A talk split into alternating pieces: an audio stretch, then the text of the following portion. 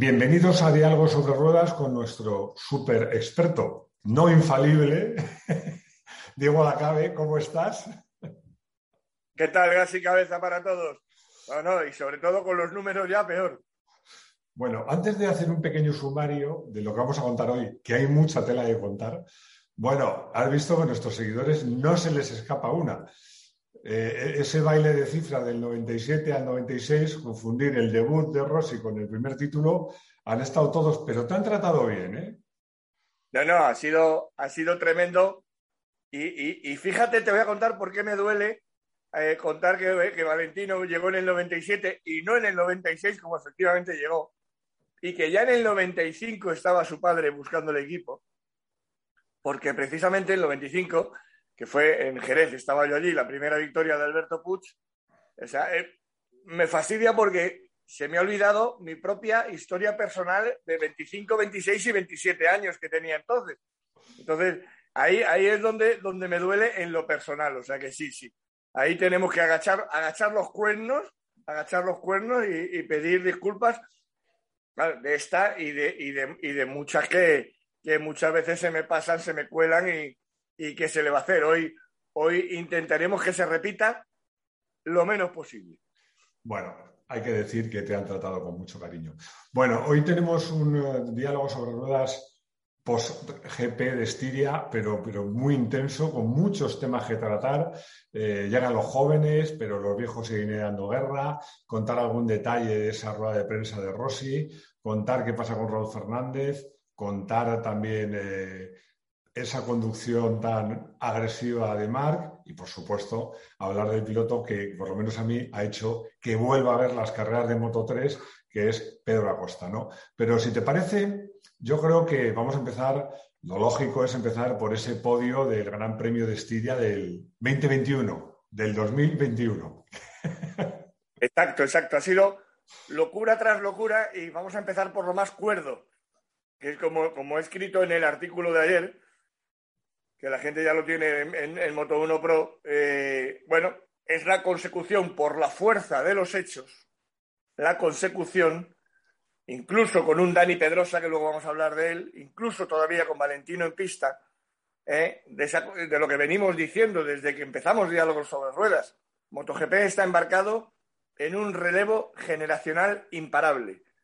Y el podio de ayer y la victoria de ese podio, nosotros ya con el corazoncito pues evidentemente un tío como Jorge Martín, eh, madrileño para más señas, eh, bueno, pues mejor todavía, pero es que ese podio es la demostración palpable de que eh, ese relevo generacional en, en, MotoGP es imparable, incluso para los de ese podio.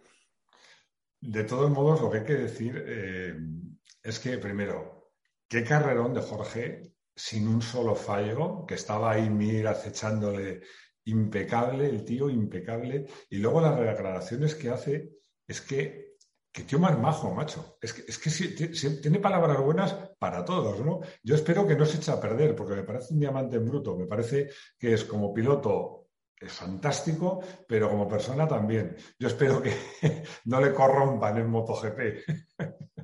Bueno, ayer lo que pasa es que, claro, es que estamos hablando de MotoGP. Fíjate cuando te contaba hace unas semanas de lo bien que se vive en Superbikes, ¿no? Eh, esto es la hoguera de las vanidades, no nos escondamos. Y, lo que ha hecho Jorge Martín, que a la vez en el mismo Gran Premio, el piloto, uno de los pilotos oficiales de las motos rojas, pues se resbala y se cae, que es Jack Miller, y que, y que es un tío que gana medio millón de euros este año, y bueno, ya lo han renovado para el que viene, pero Jorge Martín está llamando a, la puerta mm, de, la moto oficial. Y, bueno, fíjate que todavía no está confirmado otra moto, una moto oficial para el 2022, que es una Yamaha M1, nada menos. Se supone que va Franco Morbidelli. Yo siempre digo lo mismo, ojito con la lesión que tiene Franco Morbidelli, porque es una lesión que retira futbolistas, una lesión de rodilla muy chunga, muy complicada. O sea que yo tengo que ver eh, al, bueno de Franco Morbidelli, porque por otro lado es una bellísima persona, eh, que vuelva y cómo vuelve y que sea capaz. También dentro de esta máquina de picar carne, de cómo están empujando ya los, los chavales de, de, Moto 2 y de Moto 3, que luego, luego hablaremos. Pero por rematarlo de este podio, Jorge hizo eso, pero es que tu, tu protegido, tu protegido Joan Mir, eh, hizo, sacó oficio de campeón, demostró porque es, tiene ya un título de campeón del mundo en una carrera como la de ayer, porque en un circuito que son cuatro rectas, ¿eh? donde es Ducati Stop and Go, pues el tío con la moto probablemente que menos corre, la menos potente, menos que la Yamaha aún, la más estancada tecnológicamente, pues hace ese, no solamente hace ese segundo puesto, sino que, bueno, que como dices tú, ¿no? Aprieta, apretó todo lo que pudo a, a, Jorge y luego, para mí, evidentemente, el vencedor absoluto en términos de medio plazo, ¿eh? que es la lucha por el título y que es Fabio Cuartararo, que bueno, que ya se planta en casi dos carreras de ventaja sobre el segundo, ¿no?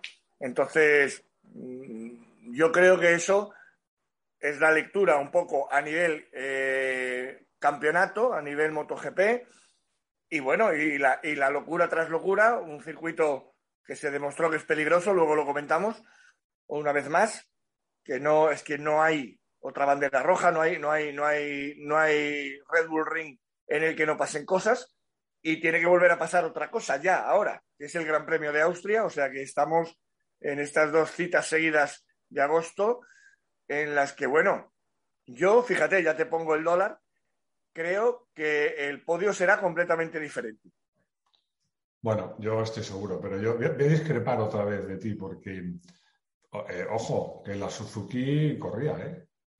eh de velocidad punta no estaba nada mal. Es cierto que en aceleración la Ducati yo creo que hoy por hoy es imbatible, pero la Suzuki, la Suzuki no, corría poco. Y además me gustó Mir, me gustó eh, la carrera y luego en las declaraciones posteriores a la carrera ese mensajito que dijo, se nota que, están trabajando y han traído piezas nuevas y este es el camino a seguir. Yo creo que ese fue un mensaje subliminal, de subliminal nada.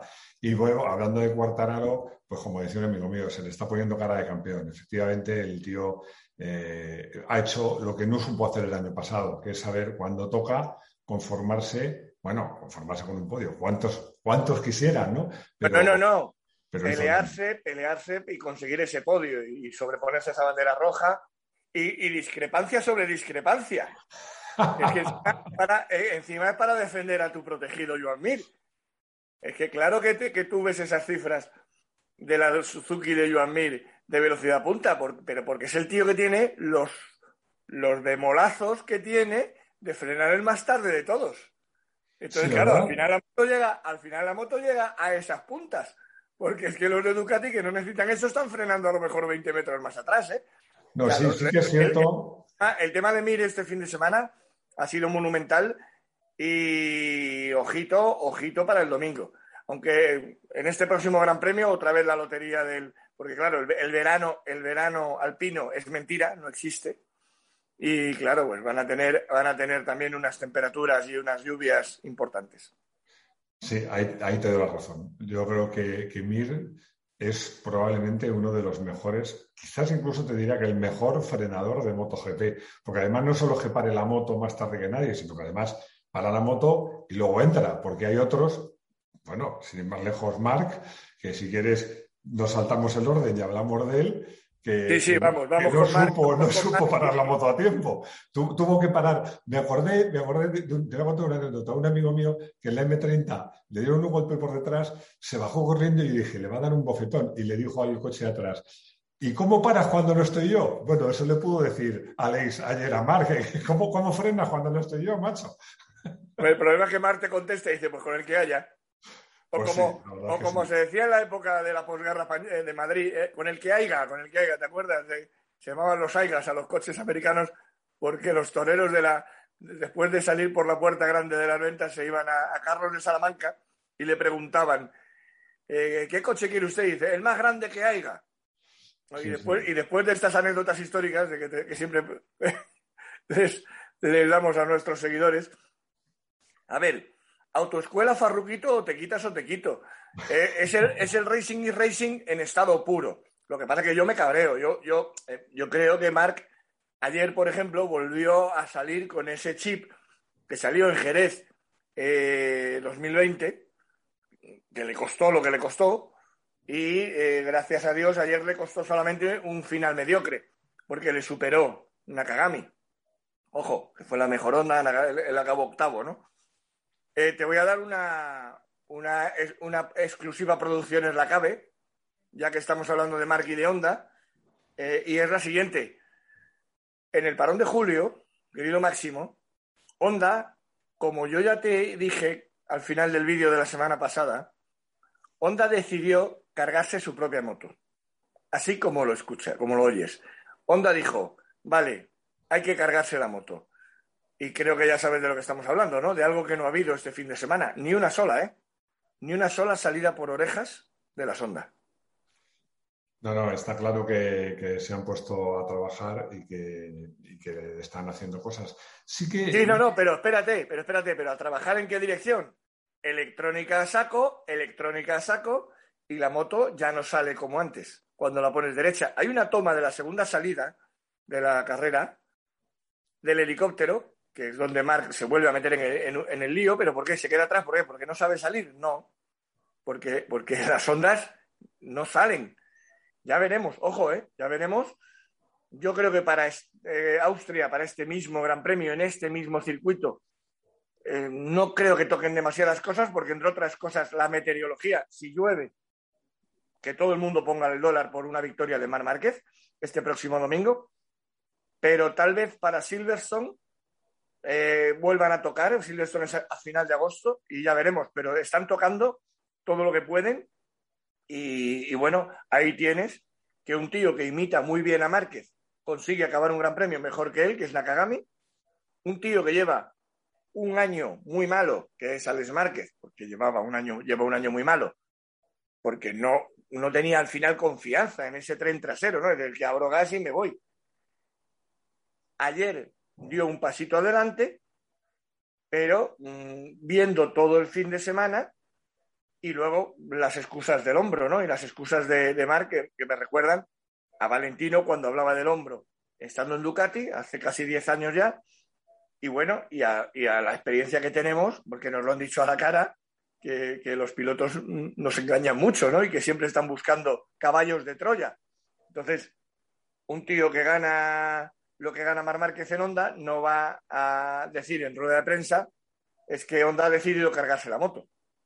Entonces, no, yo estoy mal y me, he encontrado, me he encontrado peor de lo que yo me esperaba al volver. Mira, todos te hemos visto en julio, no, te has, no has parado de montar en moto. O sea, en el mes de julio, en el parón de julio, Marc no ha parado de montar en moto. O sea, eso no, no ese ejercicio y ese, ese, ese entrenamiento no lo haces si estás en, en, rehabilitación. Yo, yo no sé, honestamente no me atrevo a pronunciarme sobre si Mark está al 100% físicamente o no. Lo que yo sí veo, eh, y me, sorprende un poco en, la actitud de Mark, le veo un poco desesperado. Le veo un poco desesperado, como que ya, ya no, esta situación está incómodo, él quiere estar delante, estar delante, y, yo creo que eso, alguien que tiene la casa también amueblada, aquí esto se le ha... Frustrado, frustrado es la palabra. Sí, sí, está frustrado y eso se nota a veces en su conducción, porque es que incluso en los entrenamientos hacía cosas muy locas. Hemos titulado este podcast Locura General y en esa locura general yo, yo incluyo a Márquez. Le he visto hacer una, conducción pues un poquito, pues es un, poco, loca, ¿no? Bueno, eh, ya que hemos empezado a hablar, hemos empezado hablando de los viejos, perdón, de los jóvenes, ahora hablemos de los viejos. Hay que hablar de Valentino que estuvo ahí, bueno, una carrera como las últimas que está haciendo, gris completamente, ni bueno ni malo, sino todo lo contrario. Lo que pasa es que aquí ya todos sabíamos que, ya anunció su retirada y, quería que comentáramos algo de eso, ¿no? Porque mira que lo hemos venido diciendo, pero al, final se ha producido. Nuestro dólar estaba ahí, queda, queda otro dólar pendiente, que es ver qué hace en 2022. Y ahí te voy a contar otra, otra anécdota, otra exclusiva Producciones La Cabe porque evidentemente, lo que pasa es que sí que consiguió, evidentemente acertamos el lunes pasado reincidiendo en nuestro vídeo sobre el artículo de mío del domingo o del sábado anterior, todavía haciendo un resumen del parón de julio en el que al final la, conclusión es que todo el mundo estaba pendiente de la decisión de Valentino. De hecho, eh, MotoGP hizo un hashtag para redes sociales que se llamaba la VR46 Decision. ¡Oh! O sea, es que nos empezaron a, a, meter caña con eso desde el, desde el martes, yo creo, y ya el miércoles ya se anunció enseguida, se anunció corriendo, perdón, el jueves, el jueves, el jueves, ya estamos otra vez con mis, con mis bailes de fechas. La edad, la edad. La edad, la edad. No, el, veraneo. El, el, jueves, el jueves por la mañana, pues a, toda pastilla, porque claro, el jueves por la mañana, hasta el jueves, lo que estaba programado era la rueda de prensa de pilotos de las 5 de la tarde, donde por cierto no estaba, no estaba Valentino, y después de esa rueda de prensa, hacia las 6 de la tarde estaba prevista, que también se programó y se hizo, la eh, rueda de prensa en solitario de Dani Pedrosa, hablando de su reaparición, de su, de su, eh, de su llegada como wildcard a Estiria. Bien, pues de repente, no, no, que a las 4, Valentino. Y, claro, fue, fue, un, la, fue la primera locura de esa locura tras locura que hemos tenido el fin de semana, porque la puesta en escena en esa sala de prensa que tiene el Red Bull Ring eh, con un aforo absolutamente limitadísimo, limitadísimo para que cuatro mm, periodistas que tienen siempre el pase permanente eh, hicieran una preguntita, los demás por Zoom, Carmelo, Carmelo Espeleta en una esquina, cuando se suele sentar siempre, hacen un estrado, se sienta Carmelo Espeleta siempre al lado del piloto que anuncia su retirada y a la vez que el piloto habla, generalmente Carmelo anuncia que por supuesto se le dará el Legend, en el caso de Valentino está programado la retirada incluso de su dorsal. Ojo. Y nada de esto sucedió. O sea, lo que había era una silla en medio de una sala totalmente oscura. ¿eh? Y eh, Valentino sí que es cierto que consiguió que hasta el último minuto nadie se mojase al 100% de lo que iba a anunciar. ¿Por qué? Porque se había, él mismo se había encargado de filtrar a lo largo del verano que bueno, que podía correr con su propio equipo en 2022.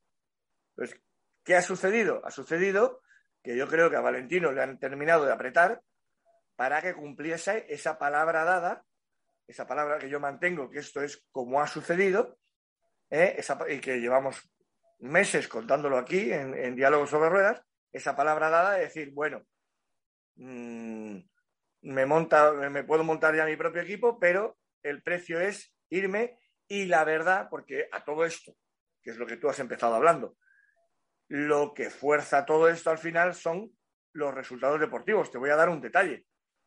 En el intento de paso de la Q1 a la Q2, que ninguno de los dos consigue pasar, Valentino Rossi se pone a rueda de Dani Pedrosa para intentar mejorar.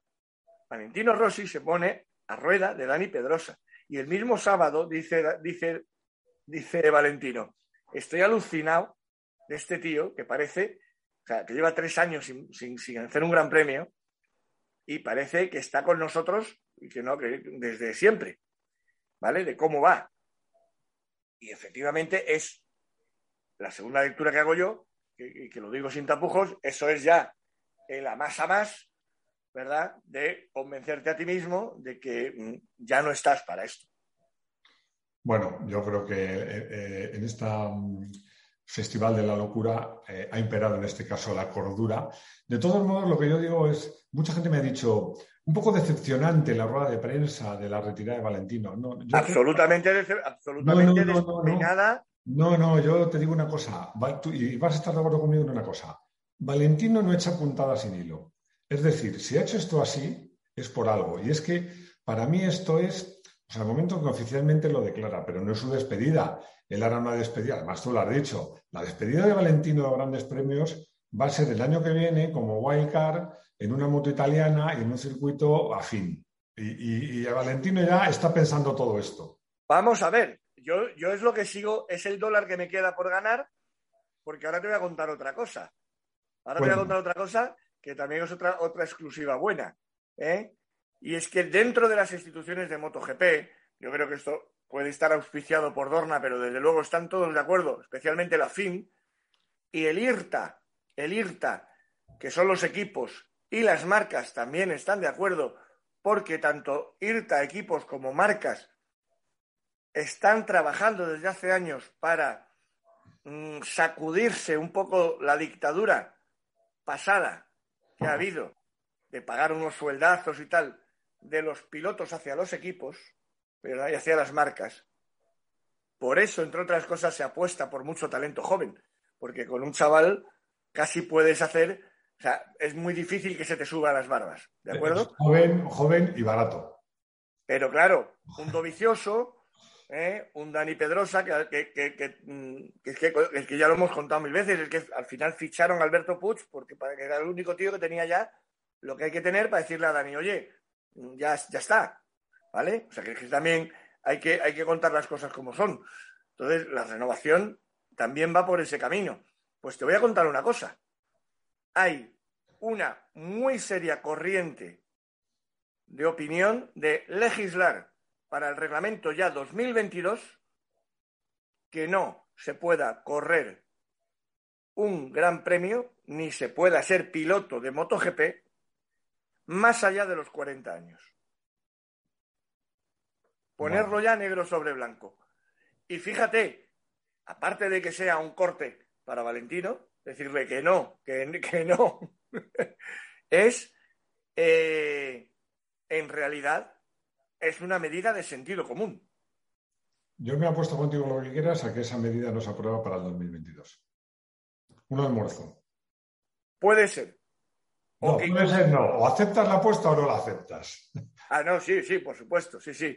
Y sobre lo que pasa es que, claro, hay, habría un empate técnico ¿eh? que sería el siguiente. Y es que sería, sería una mm, norma, digamos, trampa, ¿de acuerdo? Y que lo harían sobre pilotos en activo a partir de 2022. Es decir, que una vieja gloria podría volver circunstancialmente para hacer un wildcard. Pero, es decir, sería una norma que sería una norma para evitar que un piloto de más de 40 años haga una temporada completa. A mí eso me yo parece... insisto, yo insisto. Además hay, hay una cosa que no quiero dejar pasar por alto, que es la siguiente. Valentino, por razones obvias, por razones obvias, eh, odia Cheste. Odia el Gran Premio de la Comunidad Valenciana, pero desde 2006, que lo perdió resbalándose, 2006, sí, sí, sí, Nicky Hayden, y 2007 luego ganó eh, Stoner, pero vamos, fue un año que arrasó, pero en el 2006 Valentino llegó a la última carrera, Valencia, después de una remontada estupenda, venía Pedrosa, año de rookie, de tirar a Nicky Hayden en Portugal, y consiguió darle opciones a Valentino. Y en, esa última carrera de 2006, Valentino en, una en, la, curva 2 de izquierdas, que se llama Dujan, pues se pegó aquel resbalón histórico con aquella moto amarilla decorada de la tabaquera, de la tabaquera del camellito.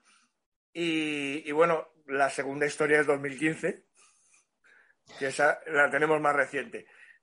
Valentino odia a Cheste, pero lo odia lo odia como, como, mm, de una manera cerval. Y yo no me puedo creer que la última foto, la foto final de Valentino corriendo un gran premio, sea Comunidad Valenciana 2021. Es que, es que no, me lo, no me entra en la cabeza, ¿no? Que eso sea, a no ser que para Valentino ya esto, mm, él se haya bajado hace mucho tiempo, que eso también puede ser, ¿eh? Y, bueno, ya veremos cómo acaba el año. Evidentemente en Misano va a pasar algo importante en, cuanto a, este, al, round que queda ahora de despedidas. Pero yo insisto, último gran premio de Valentino Cheste 2021, mm, vamos, todavía me tendría, me tengo que pellizcar. Yo te voy a decir que, ese, día que Valentino se cayó y ganó Hayden, perdí una apuesta, porque que me cae muy bien Hayden, yo me aposté con un directivo de Honda, yo, Valentino no se equivoca y perdí un almuerzo que por supuesto me lo cobraron. Estoy contigo en que, que, vamos, yo es que tengo la certeza de que la última foto de Valentino en un Gran Premio va a ser en Italia con una Ducati, lo tengo clarísimo. Y, respecto a lo que tú dices de retirar a los pilotos a 40 años, a los 40 años, yo soy el primero que digo que, Valentino se tenía que retirar, pero déjame que haga un inciso. Eh, mira a nuestro querido Fernando Alonso con 40 años cómo va en Fórmula 1. El último Gran Premio dio una demostración, como dijo él, no está mal para un cuarentón, no, está mal ni para un veinteañero. O sea que yo creo que hay que analizar caso a caso. No, no, y ojito, a Fernando y Alpín en, en, 2022. ¿eh? Ojito con el cambio de reglamentación y ahí, pasarán cositas, pero bueno, o el tema del Dakar, el tema del Dakar. Pero por volver a las dos ruedas, por ejemplo, el, el, el, Tourist Trophy, el Tourist Trophy que está fuera del. que es donde, es donde nace el Mundial de los Grandes Premios, ¿eh? y es donde se hace legendario, en, la isla de Man. Y, sin embargo, pues fíjate, pues eh, ya es una carrera, o son, es, es una, son 15 días de carreras en las que hay un senior, el senior TT, lo corre gente de sesenta y tantos. Y lo que pasa es que como ni siquiera salen los medios de comunicación, pero es donde más accidentes y accidentes graves hay, ¿no? Hombre, Por lo tanto. Eh, pero ya sabes, cuando llegas a. A mí lo que más me gusta del, Titi es que cuando llegas al puerto hay un cartel que dice: si no te gustan nuestras reglas, sale un ferry cada media hora. Estas son nuestras normas. Si no le gusta un ferry cada 20 minutos. Cada 20, minutos. eso es. Oye, eh, vamos a darle un poco de gas porque vamos un poco retrasados, pero hay, hay varias cosas que no quiero dejar. De hay temas que contar. La gente nos espera. Eh, eh, a ver, hemos hablado de, pasada de Pedrosa, que al final tuvo una buena actuación, pero qué peligroso es este circuito. pudo pasar un verdadero drama. Pudo pasar un verdadero drama. Lo he escrito, lo he escrito ayer y te he nombrado porque yo he sido un gran eh, detractor de la radio, como lo fui en, nuestro programa de Pole Position, en nuestro programa de radio yo fui de los iconoclastas que enseguida se rió, qué horror, qué, espanto la muerte de la Fórmula 1 cuando apareció el halo. El halo lleva unas cuantas vidas salvadas, ¿eh? Sí, sí. No, ya el Hans, sino el halo, el halo que es esta cosa tan, tan fea pero si no ven, es más peligroso porque no ven, decía yo. Y siempre agacho los cuernos cada vez que hay un accidente en Fórmula 1 en la que es público y notorio que ese piloto sale ileso también por el halo. Por lo tanto, eh, mira, es que el accidente de la bandera roja de, este domingo pasado es luctuosamente, eh, dramáticamente parecido al, de, al que acabó con resultado de fallecimiento del chavalito, de Hugo Millán. Pasan varios segundos, pasan varios segundos con Dani y la moto en el suelo. Eh, la suerte es que Dani está fuera de la, de, la, de la, trazada de salida, prácticamente fuera, prácticamente fuera, pero está todavía en, un, en, un, recodo de la pista. Cuidado. De hecho, yo creo que Salvadori se come la moto por no comerse a Dani. Fíjate lo que te digo. Entonces, el, el, el tema el tema está en que vuelven a pasar algunos segundos.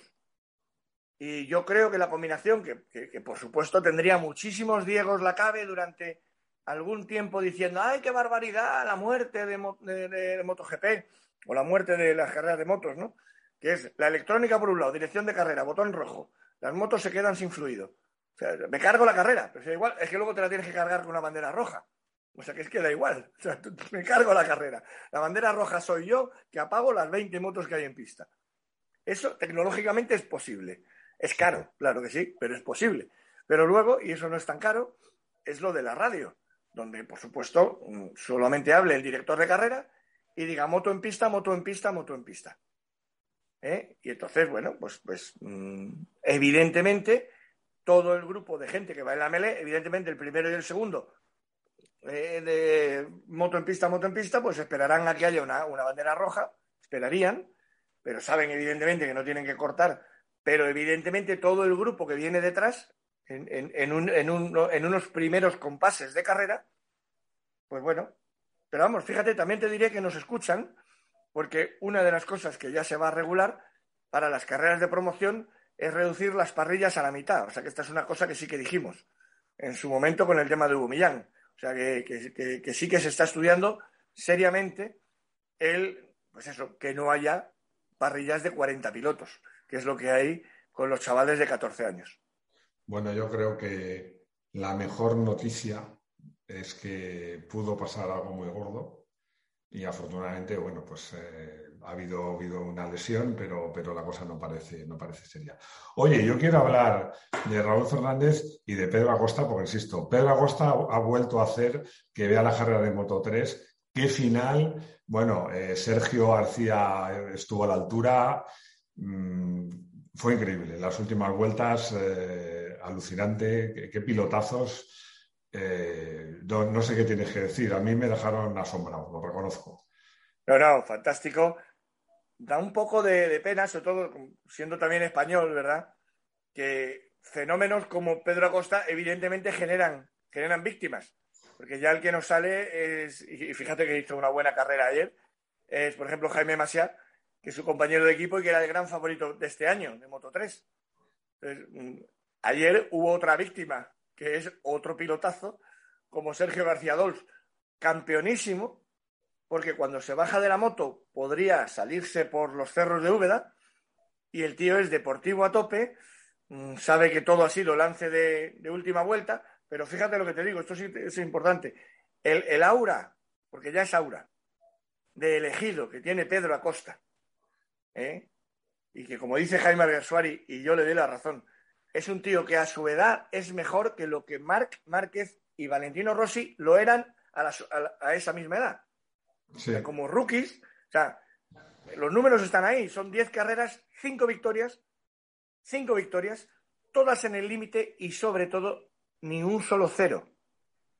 O sea, dentro de toda esta locura de, campeonato, ¿no? Por supuesto va a subir a Moto 2, a la, moto de, de, Garner y, de, Raúl, luego hablamos de Raúl, terminamos el, el vídeo con Raúl, que es una locura lo que te voy a contar, y, pero por acabar con Pedro Acosta, fíjate si tiene ese aura, fíjate si tiene ya el empuje de los elegidos, que empuja hasta en dirección de carrera, que acierta con él, porque, claro, es un tío que pisa el verde, al final, en ese lance, en el que, en el que Sergio García Dols eh, se cae, siempre se podría decir, dura lex, sed lex, ¿eh? la ley es dura, pero es la ley, en última vuelta está estipulado que si pisas el verde, mm, pierdes una posición, querido Máximo, pero evidentemente hubiera sido una barbaridad. Es decir, también hay que interpretar la ley. Bueno, pues Pedro es tan bueno que hasta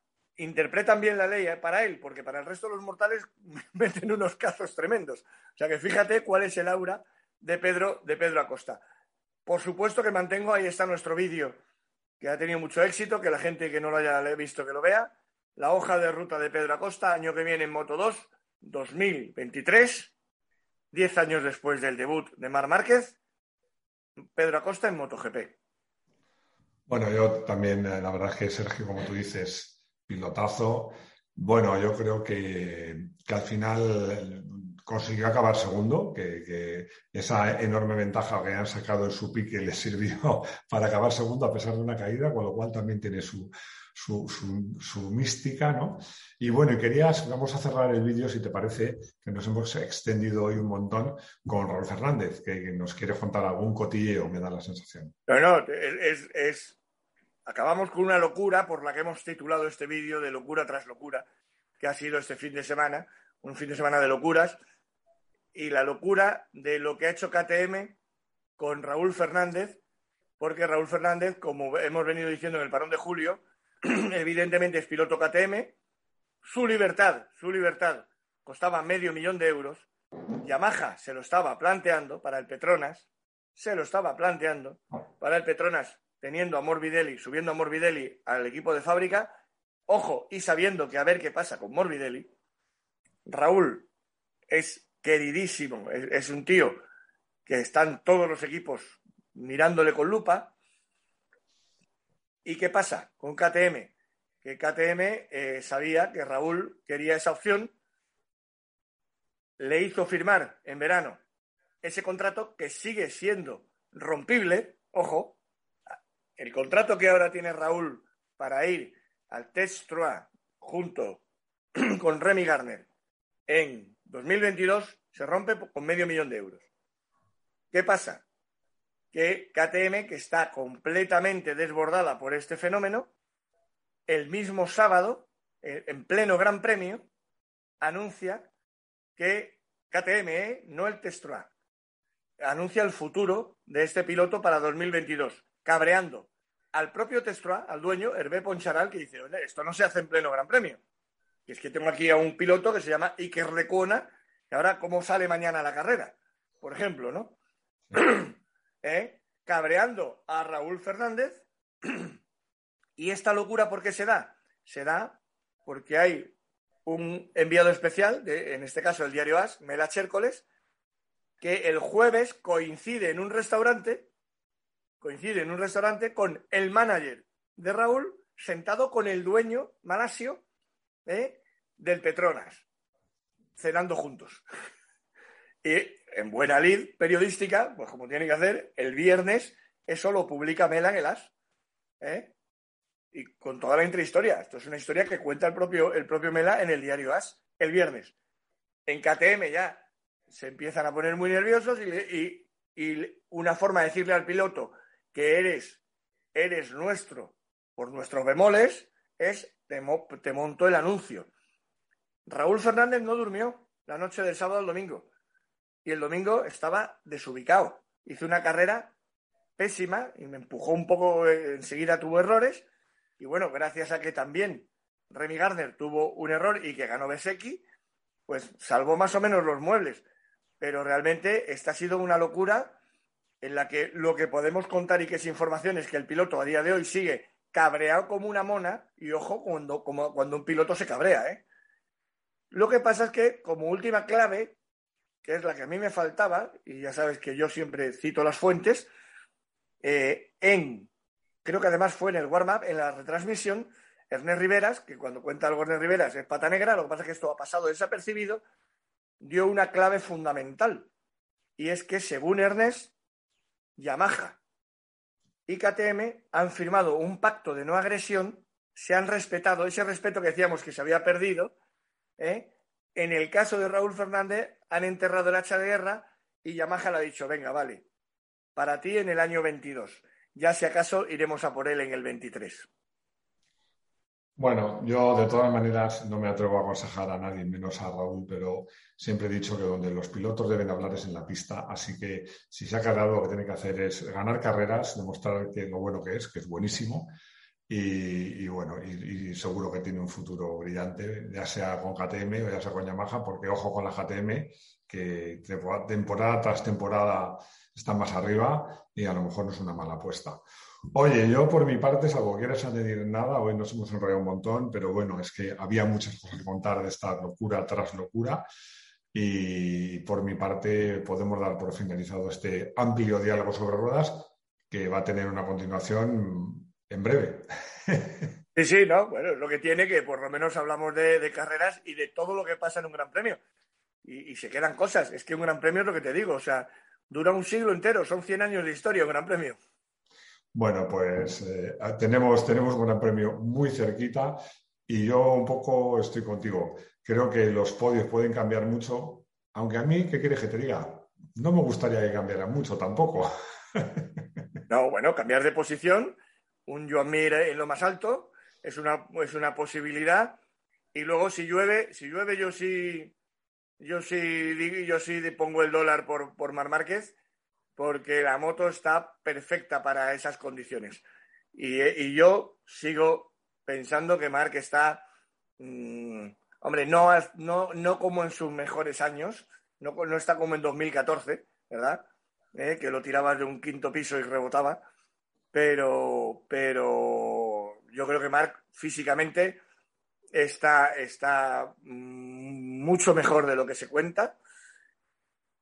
Y evidentemente ya con una serie de lesiones muy serias que empiezan a hacer su, su a pasar su factura, su factura sobre todo en forma de dolor cuando te vas a dormir por la noche, todas estas cosas que siempre he, defendido yo de cuidar un poco a los deportistas de élite porque claro, al final cuando llegan a, a las edades que tú y yo ya tenemos, eh, claro, mm, viven con 20 o 25 pastillas a su alrededor el resto de su vida. ¿eh? bueno, es uno de los precios a pagar por estar en un deporte de élite tan exigente como son las motos, y más las motos de MotoGP. Bueno, pues Diego, un placer, muchísimas gracias y nos vemos, si te parece, dentro de una semana en nuestro diálogo sobre ruedas. Que tengas una semana estupenda en tus eternas vacaciones. Muchas gracias y gas y cabeza para todos. Hasta luego.